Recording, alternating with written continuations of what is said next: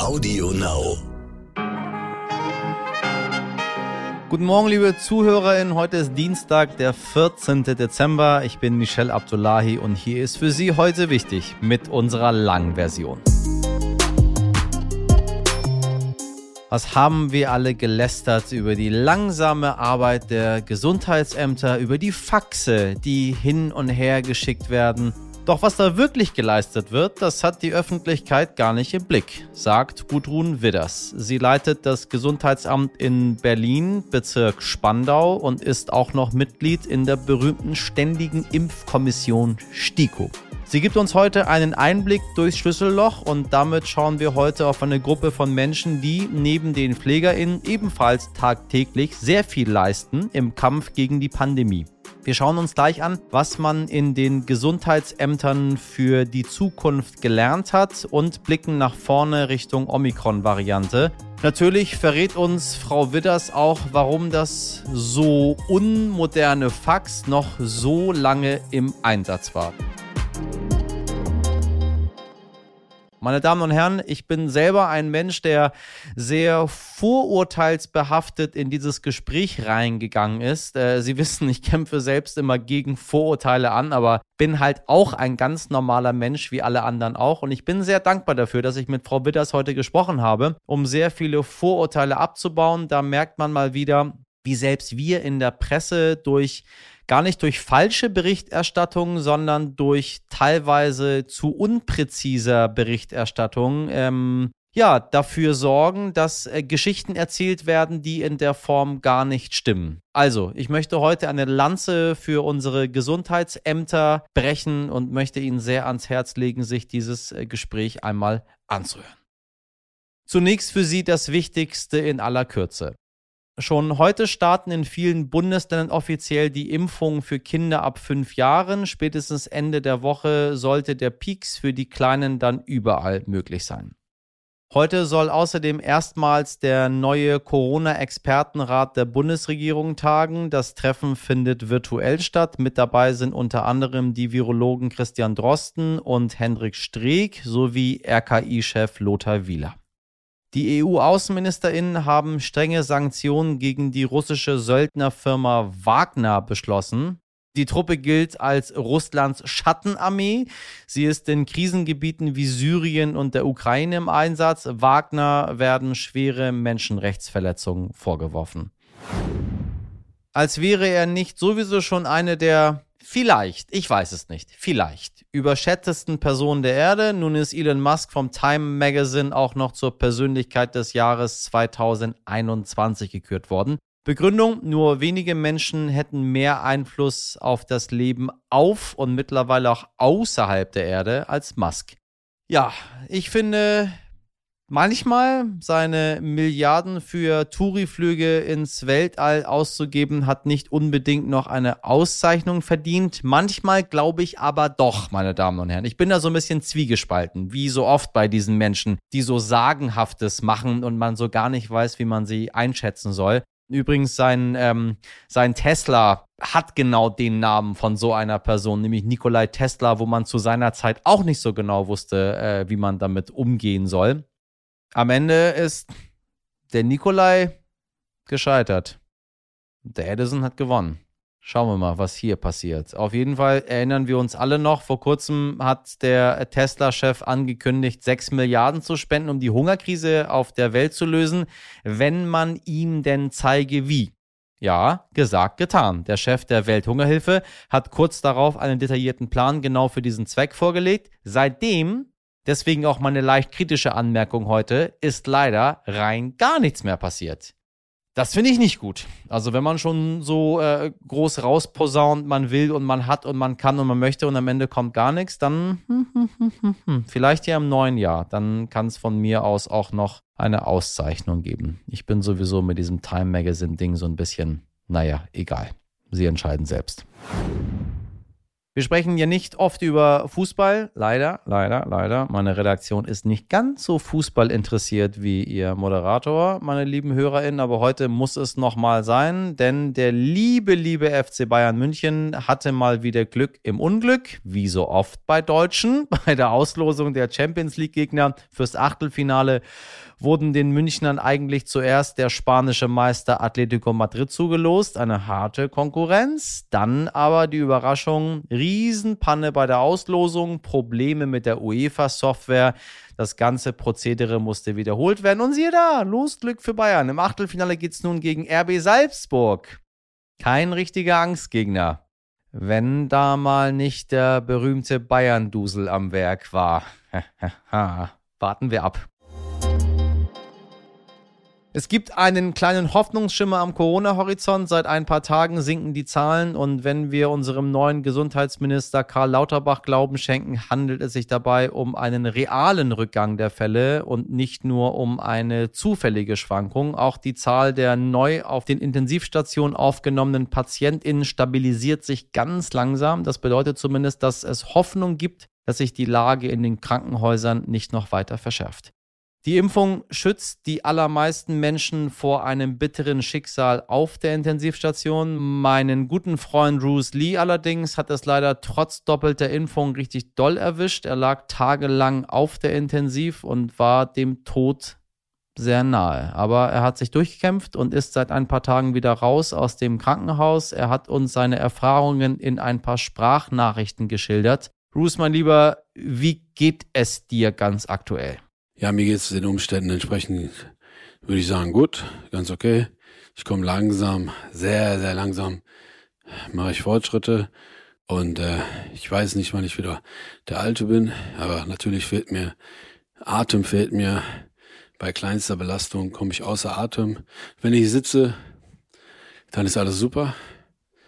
Wenn ich ein paar Minuten sitze, dann kann ich sprechen, telefonieren, quatschen, diskutieren. Sobald ich aber aufstehe, zum Beispiel Fernbedienung hole, das reicht schon, dass ich völlig außer Atem bin. Die Treppen hochlaufen, sag ich mal so, wird von Tag zu Tag besser, aber ist total die Hölle noch. Äh, ich habe Muskelkater an wirklich selbst beim Kauen. Wirklich jetzt. Ich habe ja dreieinhalb Wochen gelegen. Die Muskeln haben sich komplett abgebaut. Zwischendurch habe ich kleinen Hänger und wird mir schwarz Augen. Aber äh, ich ich gebe ich geb nur, also nötig Gas, wie sagt man? Ich übertreib's nicht, will auch nicht überfordern, will auch mein Herz nicht überfordern, das hat der Doc gesagt. Ich mache ganz chillig.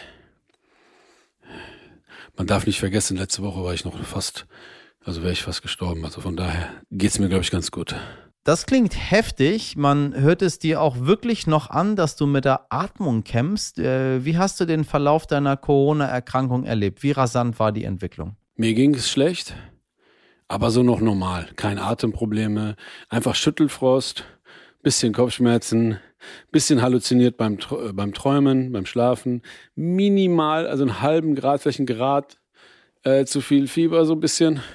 Alles im normalen Bereich aber mit der Gewissheit, dass ich ein paar Tests gemacht habe, Schnelltests, und die waren alle negativ. Das war das Riesenproblem. Denn wenn einer von denen positiv gewesen wäre, wäre ich schon längst zum Arzt gegangen. Ich habe also mit dieser Gewissheit immer gedacht, es reicht ähm, Selbstmedikation so, ne? Und so ein bisschen gedacht, ja, hab hier, was weiß ich, Grippe, Erkältung geht schon wieder weg. Irgendwann, ja, wurde es schlagartig schlechter, schlagartig. Und meine gute Freundin hat mich von der Couch dann gezerrt ins Auto und meinte, das geht nicht mehr.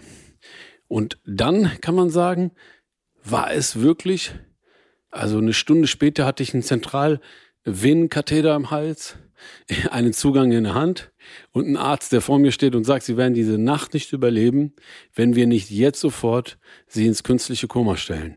Also von daher ging es ja dann doch schnell. Also es ist ein bisschen Wahnsinn.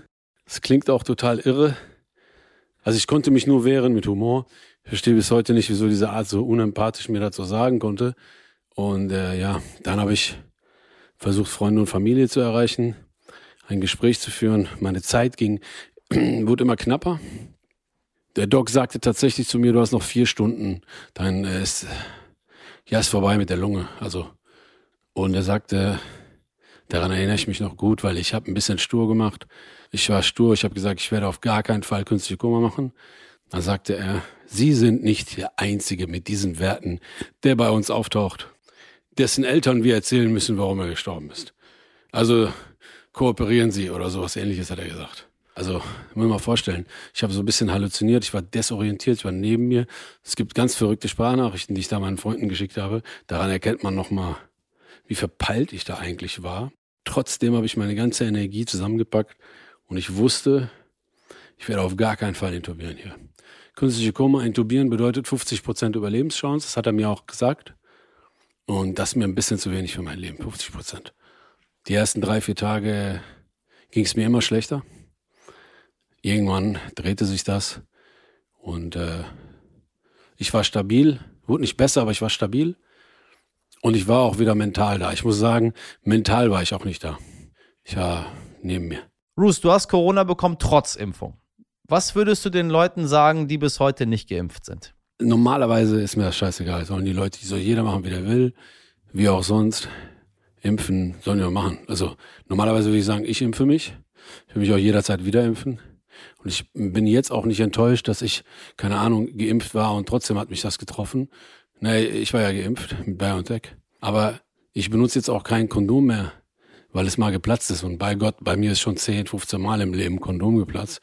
Passiert nun mal. Oder wenn ich einen Autounfall baue, ist ja auch nicht so, dass man aufhört, Auto zu fahren. Ja, ich glaube, das trifft es auf den Punkt. Danke dir, Roos. Meine Daumen für deine schnelle Erholung sind gedrückt. Weiterhin gute Besserung und ganz herzlichen Dank, dass du unserem Podcast schon in ganz erster Stunde, wo wir keine großen Stars hier reinbekommen haben, treu warst und zu uns gekommen bist. Das, meine Damen und Herren, ist so ein bisschen die Iraner Connection hier.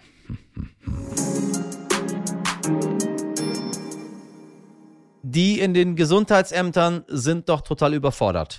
Die kümmern sich gar nicht mehr richtig. Die verschicken auch noch Faxe. Also was willst du von denen da eigentlich noch erwarten? Na, Kommen Ihnen diese Plattitüden, diese Phrasen bekannt vor?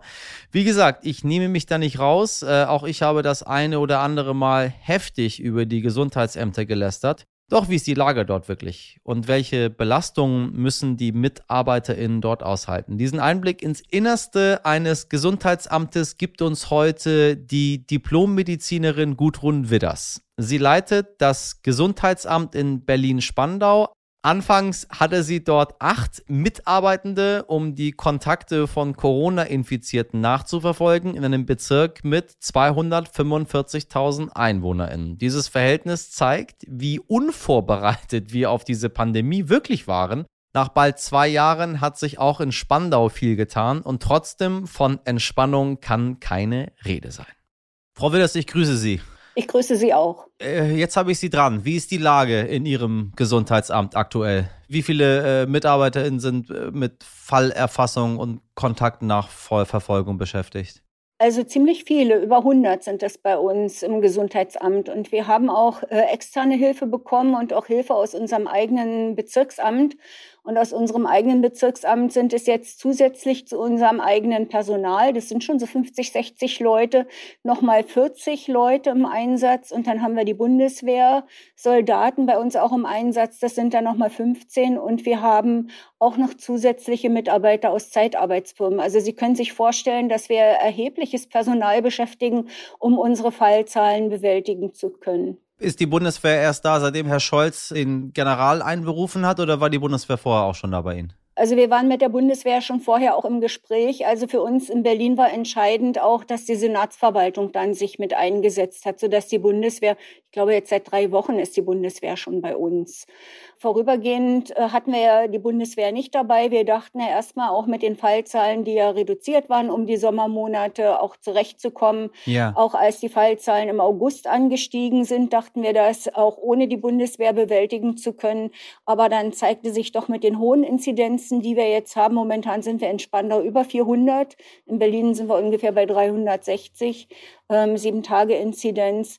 Ähm, dass das einfach nicht mit den Kräften, die man zur Verfügung hat, zu schaffen ist. Und insofern sind wir sehr froh, dass die Bundeswehr wieder an Bord ist. Kommen Sie denn überhaupt noch hinterher? Also inzwischen wieder. Wir sind jetzt seit einer Woche ungefähr, haben wir geschafft, vor die Lage zu kommen. Das heißt, wir schaffen jetzt tagesaktuell alle Meldungen, die eingehen, auch zumindest zu erfassen. Und ähm, vor einer Woche, zwei Wochen sah das schon noch ganz anders aus. Da hatten wir fünf Tage, die wir im Rückstand waren.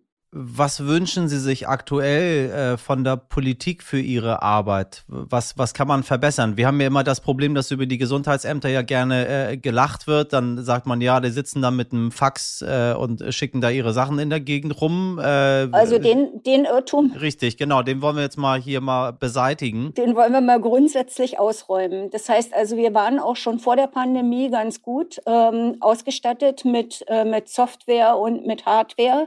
Natürlich mit Hardware nicht in dem Umfang, wie wir es jetzt sind. Und die Software, das ist das Surfnet, das nutzen wir hier aus dem Robert-Koch-Institut. Das hat sich mit der Pandemie immer weiterentwickelt, aber wir sind jeweils immer auf dem aktuellen Stand gewesen. Dass wir Faxe bekommen haben, hatte den Grund, dass der Datenschutz darauf bestand, dass das nicht per E-Mail weitergeleitet wird ja. und hatte auch den Grund, dass die labordiagnostischen Einrichtungen nicht in der Lage waren, die Befunde in unserer Software zu übermitteln.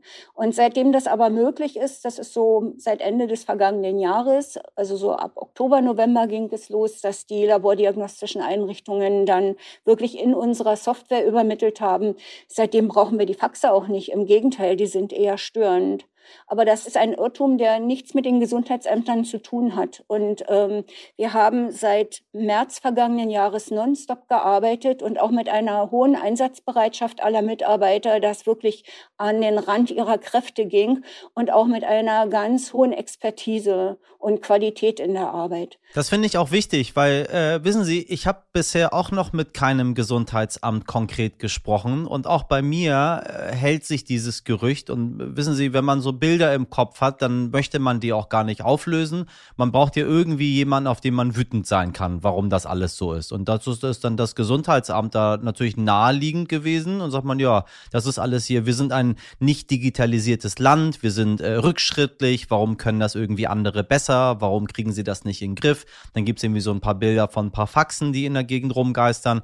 Ähm, und dann schaukelt sich das so hoch und am Ende hat man, sage ich Ihnen ganz ehrlich, jemanden gefunden und sagt, ja, die Gesundheitsämter sind schuld. Deswegen deswegen rede ich ja mit Ihnen hier gerade mhm. und wir senden dieses Gespräch an unsere Zuhörer draußen, ja. damit wir damit mal aufhören äh, und mal die anderen Geschichten erzählen, die es in diesem Land gibt. Ja, das ist völlig zu Unrecht. Während ständig im Fokus der öffentlichen Aufmerksamkeit das Personal, das Pflegepersonal, das auch zu Recht, ja. das Pflegepersonal und die Ärzte, die vor Ort tätig sind in den Kliniken, aber nur die betrachtet werden, hat man nicht im Fokus, mit welchem Engagement und auch mit, ähm, mit welchem Aufwand hier die Mitarbeiter ständig äh, tätig sind.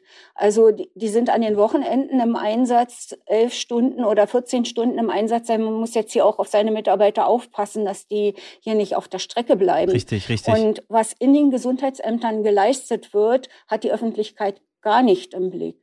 Und ich denke, an der Stelle wäre auch mal aufzuräumen und zu zeigen, wie es den Gesundheitsämtern eigentlich wirklich geht. Und bei den hohen Fallzahlen, die wir jetzt haben, kommen wir nicht zu unseren eigentlichen Aufgaben, die wir haben.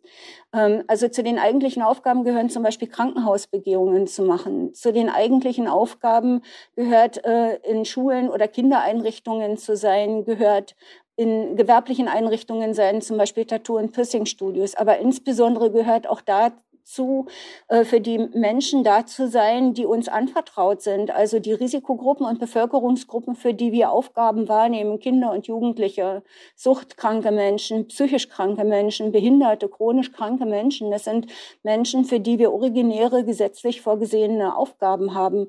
Und wir kommen einfach nicht dazu, unsere eigentlichen Aufgaben wahrzunehmen, wenn wir ständig eingebunden sind in der Kontaktnachverfolgung. Frau Witters, nun geht der normale Bürger oder die Bürgerin ja nicht von einer Pandemie aus, aber man geht davon aus, dass unser Staat auf so etwas vorbereitet ist, weil wir äh, sämtliche Eventualitäten abwägen müssen. Und dann passieren halt nun mal Dinge. Waren wir von Anfang an in Deutschland schlecht aufgestellt, wenn Sie sagen, wir kommen hinter den ganzen anderen Sachen nicht hinterher? Oder ist das einfach so eine Sache, wo man sagt, nun, das passiert einmal im Jahrhundert, da kann man gar nicht drauf vorbereitet sein?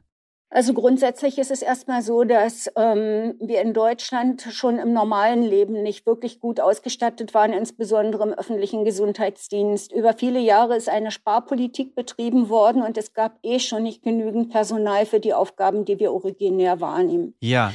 Und demzufolge war also nicht nur auch die personelle, sondern auch die materiell-technische Ausstattung nicht optimal. Was die Pandemie betrifft, wir haben ja über viele Jahre Influenza-Pandemieplanung gemacht, auf nationaler Ebene, auf Landesebene und auch auf kommunaler Ebene, also auch auf der Ebene der Gesundheitsämter oder der Bezirksämter hier bei uns, ansonsten äh, in Landkreisen und kreisfreien Städten die jeweiligen kommunalen Verwaltungen. Also Influenza-Pandemieplanung gab es schon, also eine theoretische Vorbereitung gab es schon. Aber die Frage für mich, die sich dann stellte, wie war denn aber tatsächlich die Untersetzung? Wie viel Personal hat man gleich zur Verfügung? Und vor allen Dingen auch, wie viel in dieser Weise qualifiziertes Personal? Das heißt, als wir hier angefangen haben in Spandau äh, im Rahmen der Pandemie tätig zu werden, da hatte ich erst mal acht Mitarbeiter, die die Kontaktnachverfolgung gemacht haben. Ja. Damit haben wir gestartet im März 2020. Aber man kann natürlich auf eine Pandemie in der Größenordnung, wie wir sie jetzt erleben, gar nicht vorbereitet sein. Wir haben ja erlebt, dass von Tag zu Tag, von Woche zu Woche sich die Situation immer wieder verändert hat und darauf reagiert werden musste. Vom System, vom Gesundheitssystem, aber insbesondere auch von der Politik und auch von der Wissenschaftlichkeit her. Viele Dinge wussten wir überhaupt noch gar nicht über das Virus, was wir jetzt wissen. Und jetzt stellen wir fest, dass sich das Virus auch wieder verändert, dass es immer wieder neue Varianten gibt, auf die reagiert werden muss. Äh, Sie sind seit 2017 äh, Mitglied der Ständigen Impfkommission, der STIKO. Wie ist der Unterschied im Infektionsgeschehen zwischen ungeimpften und geimpften? Man kann ganz klar sagen, dass diejenigen, die geimpft sind, nicht schwer erkranken und auch nicht das Risiko haben zu versterben. Das liegt eher über 90 Prozent bei den Menschen, die nicht geimpft sind. Natürlich ist es so, wir hatten uns versprochen, dass der Impfstoff in der Weise auch wirksam ist, dass keine Infektionsübertragungen durch geimpfte Personen stattfinden können, also eine sterile Immunität. Die äh, gibt es leider nicht. Das heißt also, auch Menschen, die geimpft sind, müssen sich entsprechend schützen, weil sie können die Erreger aufnehmen und auch weiter übertragen. Aber die schweren Krankheitsverläufe beobachten wir bei den Menschen, die nicht geimpft sind. Äh, wie verhalten sich die Menschen, die Sie in Quarantäne schicken? Sind die eher kooperativ oder eher nicht? Die allermeisten Menschen sind kooperativ. Die sehen auch, die nehmen auch Verantwortung wahr, auch für ihre eigene Familie oder für ihre eigenen Kollegen oder Mitarbeiter. Äh, bei den allermeisten Menschen kann man sich darauf verlassen, dass sie die Quarantäne dann auch einhalten. Die fragen bei uns nach und sind interessiert, wie sie sich verhalten sollen. Aber es gibt natürlich auch Menschen, die das leugnen, dass die Coronaviren eine Gefahr auch für ihre eigene Gesundheit oder ihre Mitmenschen in sich bergen. Und ähm, die verhalten sich dann nicht in der Weise, wie wir es von ihnen erwarten. Wie schauen Sie auf Weihnachten und die, ja, jetzt den bevorstehenden Winter? Naja, so richtig Weihnachtsstimmung hier bei uns im Gesundheitsamt kommt nicht wirklich auf wegen der tatsächlichen Arbeitsbelastung. Das glaube ich Ihnen. Es kann sein, wenn dann Kindereinrichtungen und Schulen über die Weihnachtszeit geschlossen sind, dass äh, dann weniger Ausbrüche unter Kindern und Jugendlichen passieren. Allerdings in der Weihnachtszeit möchten Familien sich treffen. Da gibt es wieder auch engere Kontakte. Und wie wir die Weihnachtszeit überstehen, hängt auch in erster Linie davon ab, wie viele Menschen geimpft sind. Wird es äh, wieder neue Empfehlungen geben? Äh, sollten die Impfstoffe zum Beispiel auf Omikron angepasst werden? Das wird sicherlich eine Notwendigkeit sein, dass Impfstoffe, äh, neue Impfstoffe auch angepasst sind äh, an die Mutationen, die jetzt erfolgt sind und an neue Varianten der Erreger. Aber was wir jetzt gegenwärtig wissen, ist, dass es wichtig ist, die dritte Impfung zu bekommen. Also die Immunität, die man schon erworben hat, die lässt ja langsam nach und man braucht eine Auffrischimpfung, damit die, das Immunsystem Themen oder das Immungedächtnis wieder aktiviert wird und eine vollständige Immunität möglichst wieder aufgebaut werden kann. Und im Zusammenhang mit den neuen Varianten sieht man auch, dass das die Chance ist, die wir haben, nämlich dreimal geimpft zu sein. Sagen Sie abschließend, wenn wir so ein bisschen in die Zukunft schauen, äh, heißt ja immer wieder, dass solche Pandemien in Zukunft wahrscheinlich nicht die absolute Ausnahme sein werden. Äh, die Menschen dringen in die Lebensräume der Tiere vor, die Tiere dringen in die Lebensräume der Menschen vor, äh, Globalisierung, äh, Überbevölkerung, äh, Viren, die viel leichter auf den Menschen übertragen werden. Was haben wir denn daraus gelernt? Was werden wir denn verändern? Ist das jetzt, machen wir dann Haken, wenn dann Corona vorbei ist und dann sparen wir weiter kaputt, wie man äh, leider so schön sagt? Oder wird sich dort was ändern? Auch in Anbetracht eines neuen Bundesgesundheitsministers äh, Karl Lauterbach, äh, der ja in der Zeit, wo er nicht Bundesgesundheitsminister war, äh, nicht müde geworden ist, auf dieses System zu schimpfen und zu sagen, dass dort viele Fehler gemacht wurden und viele Dinge sich verbessern müssen. Wird das passieren oder ist das wie so oft aus den Augen Augen aus dem Sinn. Ihre ganz persönliche Einschätzung als Amtsärztin, als Leiterin des Gesundheitsamtes Berlin-Spandau äh, und als Mitglied der Ständigen Impfkommission. Also mehr Kompetenz geballt kann ich gar nicht haben, um diese Frage zu stellen. Vielen Dank. Also was ich mir wünsche, ist, dass wir sehr viel daraus gelernt haben. Was wir für den öffentlichen Gesundheitsdienst, für die Gesundheitsämter auf jeden Fall gelernt haben, ist, dass wir auch in Zeiten, ich sage jetzt mal sogenannte Friedenszeiten, also in Zeiten, in denen wir keine Pandemie haben, richtig, äh, aber strukturell doch so aufgestellt sind, sollten wir wieder regional übergreifende Infektionsgeschehen haben oder sollte wieder eine neue Pandemie, was ich nicht hoffe, dass es so bald wieder passiert. Wir müssen erstmal diese überstehen ähm, aber sollten solche Dinge wieder auf uns zukommen, dass wir ad hoc reagieren können und dass wir äh, einen Arbeitsstab haben, der sofort diese Aufgaben aufnehmen kann, ohne dass die anderen Bereiche der Gesundheitsämter in ihrer eigenen Funktionsfähigkeit eingeschränkt sind. Oder eben auch andere Bereiche der öffentlichen Verwaltung, wie wir es jetzt ja sehen. Wir brauchen ja Mitarbeiter auch aus den anderen Bereichen des Bezirksamtes. Das heißt also, was daraus gelernt werden sollte. Und da hoffe ich sehr auf die politische Unterstützung, dass wir Strukturen aufbauen, die in der Lage sind, in genau solch einer Situation ad hoc diese Aufgaben zu übernehmen und die auch entsprechend qualifiziert sind. Und dann ist immer die Frage, was sollen die dann machen? So viel Personal abgestellt, wenn wir dann ruhige Zeiten haben. Ja, die kann man für die Prävention verwenden. Man kann die für Impfungen verwenden. Man kann, es gibt so viele Dinge, die man in der Prävention tun kann. Ja, ja. Wenn man an die psychische Gesundheit der Menschen denkt oder wenn man daran denkt an äh, das gesunde Leben und das gesunde Aufwachsen von Kindern und Jugendlichen.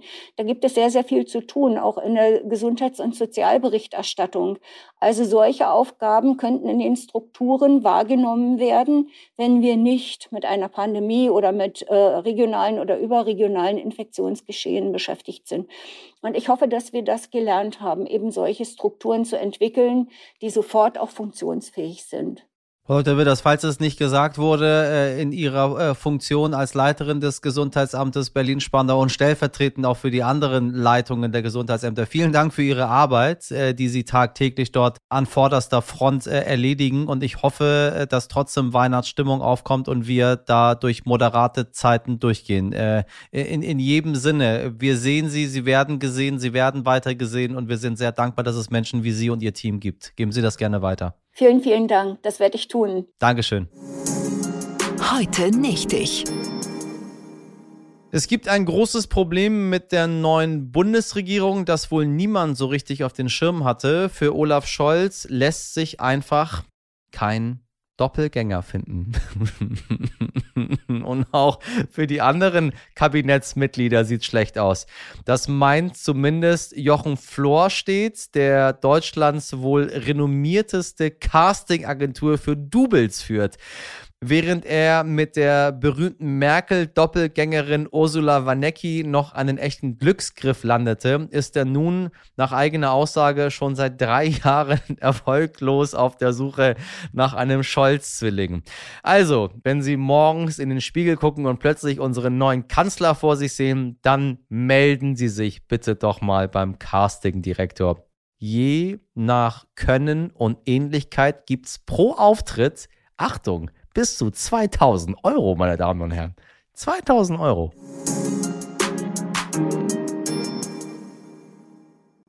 Und wir sind schon wieder am Ende mit der Folge heute. Ich freue mich über Ihre Vorschläge, als wessen Doppelgänger ähm, ich durchgehen könnte. Natürlich am liebsten per Fax, nein Quatsch, per Mail an heute wichtig als stern.de. Falls Sie weitere Anregungen haben, können Sie diese natürlich auch dort loswerden. Klicken Sie doch außerdem gerne mal auf unseren Abonnier-Button. Empfehlen Sie uns Ihren FreundInnen, wie toll dieser Podcast, meine Damen und Herren, wie unglaublich toll dieser Podcast ist.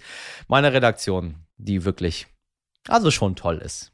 Also jetzt nicht richtig, richtig toll, aber schon so ein bisschen toll. Sabrina Andorfer, Mirjam Böttner, Dimitri Blinski, Valerie Dörner und Frederik Lübnitz produziert hat diese Folge für Sie, Nikolas Femerling. Und auch morgen sind wir wieder ab 5 Uhr für Sie da. Bis dahin wünsche ich Ihnen einen erfolgreichen Dienstag. Machen Sie was draus. Von Herzen. Ihr Michel Olaf Abdullahi.